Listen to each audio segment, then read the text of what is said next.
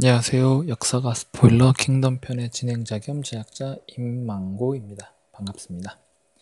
어, 저번 주 에피소드 어땠나요? 좀 다른 에피소드에 비해서 재미가 없었죠? 좀 그게 제왕 전건이나 뭐 초나라 마지막 왕들 이야기가 별로 재미가 없었을 것 같아요. 제 생각에도 약간 일단 등장인물로 킹덤에서 활약하는 인물도 아니고 뭐 나온 적이 없으니까요 거의. 그래서 좀 재미없었을 것 같긴 해요.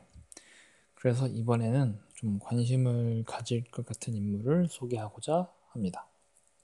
바로 여부리입니다.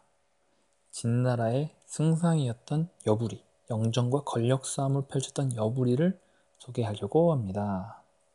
어, 여부리도 킹덤 초반부터 나오는 몇 안 되는 캐릭터들 중 한 명이죠 어, 첫 등장에서 여부리의 포스는 그 주인공 이신이나 뭐 진시황 영정까지 뭐 저리가라 할 정도의 포스를 보여줍니다.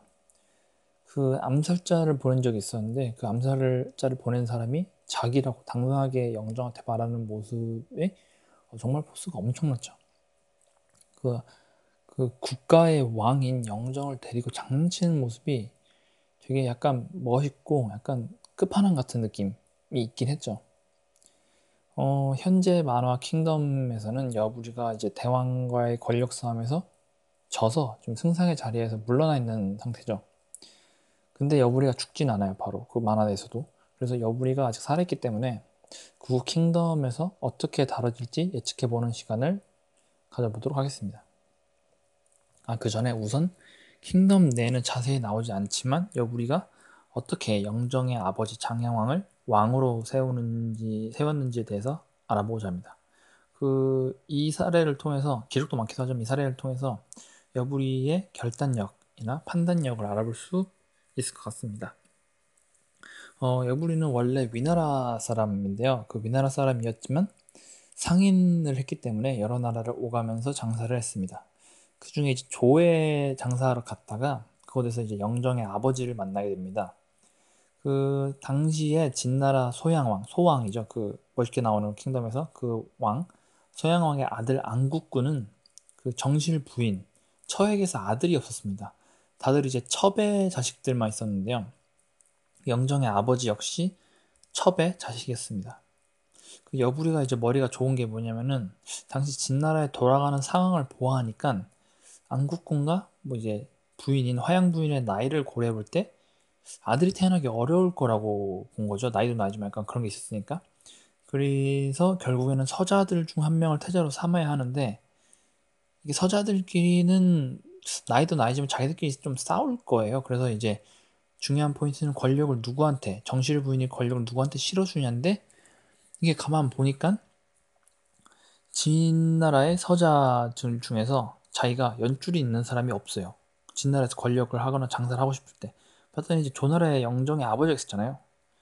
그래서 이 아버지, 영정의 아버지를 연줄 삼아 진에서 정치적으로 권력을 얻고자 마음먹었습니다. 이게 말이 좋아서 이제 투자고 이게 도박이거든요, 사실. 영정 아버지는 조나라에 볼모로 보내진 상태였으니까 솔직히 진나라를 못 돌아갈 확률이 더 컸다고 봐야죠.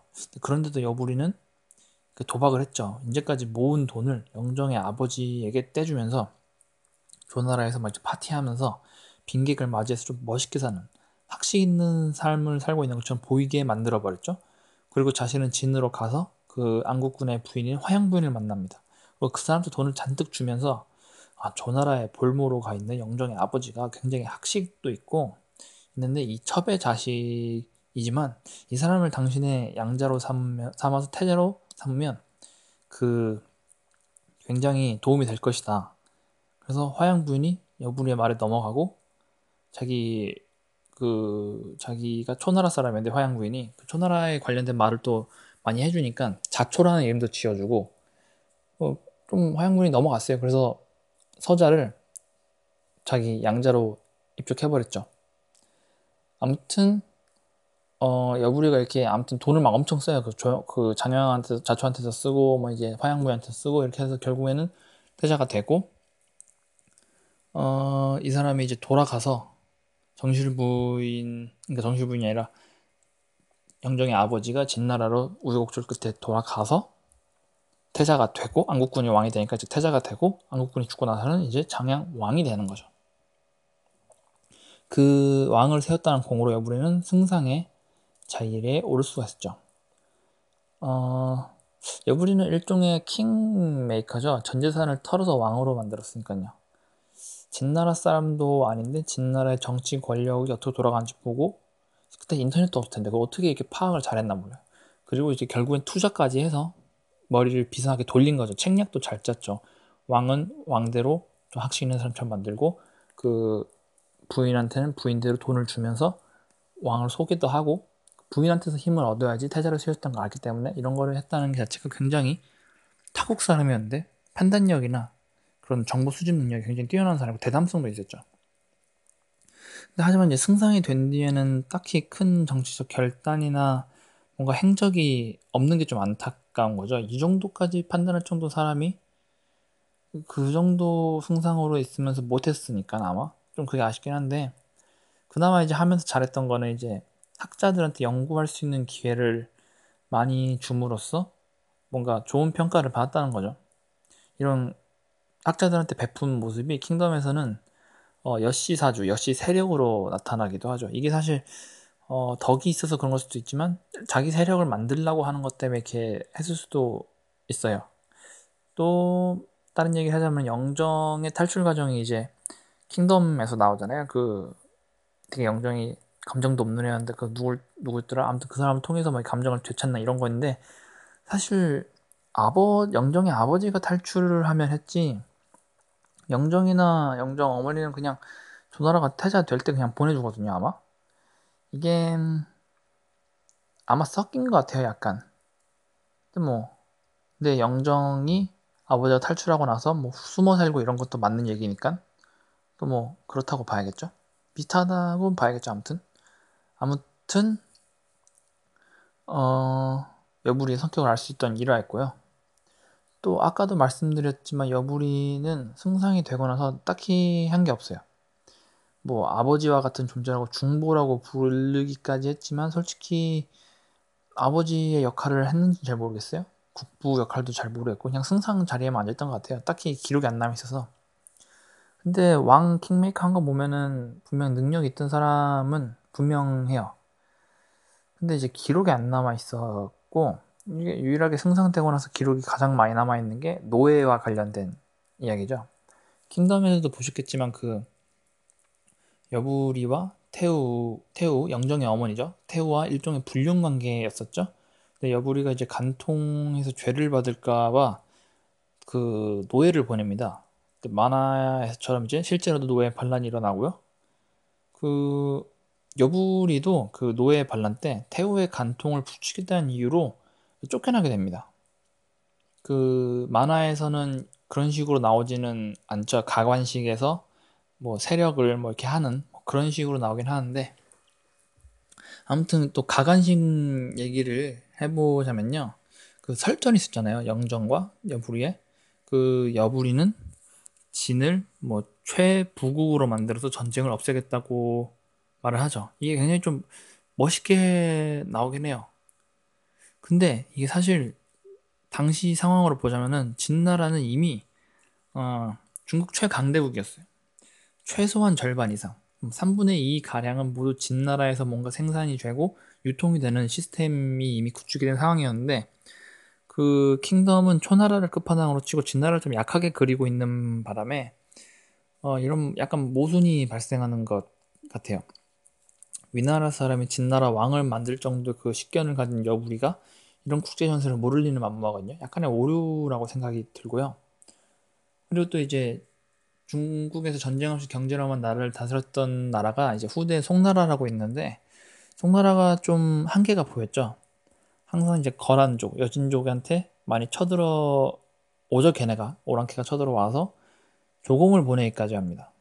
경제력은 그 역대 중국 왕조 중에서 거의 손에 꼽히는 정도로 좋았는데 군사력이 너무 안 좋아서 이제 망한 케이스가 송이죠. 심지어 송 이전에 기원전이던 이제 진나라라고 치면은 이런 경제 대강대국이 또 될 수가 없으니까 뭔가 안 됐을 것 같긴 해요. 우리가 이렇게 만약에 안 물러났어도 아무튼 여부리는 결국 그 일을 계기로 승상에서 해임되고 자기 봉지였던 하남으로 하남 땅으로 쫓겨납니다. 여기서부터 이제 만화에 안 나오죠. 저희 방송의 취지인 스포일러를 할 수가 있습니다. 어, 여부리가 해임되었음에도 여부리 세력은 중앙 정부에 많이 남아있죠. 뭐 중앙뿐 아니라 여부리 세력은 하남까지 이제 찾아와서 여부리를 만나는 일도 되게 많았어요. 굉장히 오랜 기간 지내서 승상을 하고 영향력을 행사했기 때문에 그 여부리의 영향력이 바로 사라질 수는 없겠죠. 근데 이제 진나라 사람뿐 아니라 이제 타국의 손님들까지 하남을 들렀다 간 일이 굉장히 많아져요. 그리고 이제 또 실상 여부리가 그때 그 간통을 부추겨내 죽지 않은 이유가 여부리 세력들이 여부리를 처벌하지 말아달라고 하도 막으니까 영정이 이제 죽일 수가 없었던 건데요. 일단 내비는 뒀는데 한 1년 넘게 여부리 세력이 계속 이렇게 건재한 걸 보니까 이제 영정이 안 되겠다 싶어서 여부리한테 하남 땅에 있지 말고 촉으로 가라고 명령합니다. 총나라 땅으로. 그 삼국지를 보신 분들은 아실 텐데 그 총나라가 맞아요. 유비의 총나라 그 땅. 그 삼국지에서도 총나라는 위나라 원나라에 비해 굉장히 좋지 않은 땅이죠. 그 골짜기도 있고 막 깊은 곳에 있어서 농사 짓기 힘들고 주변에 이민족들도 많고 근데 이게 삼국지 시대면은 지금 진나라 그 시대보다 한 몇백 년은 더 지난 거거든요. 근데 그 상태에서도 힘든 땅이었는데 총나라가 진나라 때 그 총나라 땅은 얼마나 더 힘들었겠어요.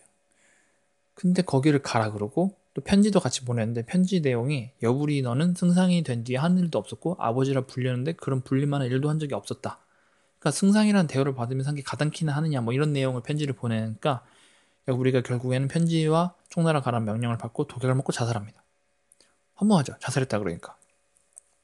그 킹덤 내 대왕파와 대결하는 이제 끝판왕이었던 여부리가 결국엔 편지 하나 받고 독약으로 자살하는 거죠.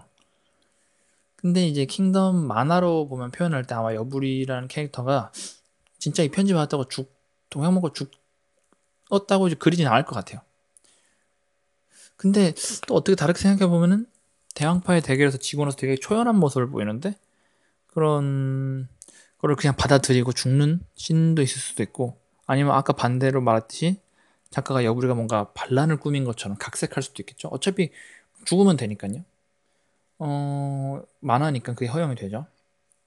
여부리 세력 자체가 계속해서 중앙에 있었고 하나만 오감에 있었기 때문에 그런 여부리가 힘을 발휘해서 뭔가 반란을 준비하다 뭐 이렇게 들켜서 또 이신이 활약하는 뭐 그런 스토리가 되겠죠.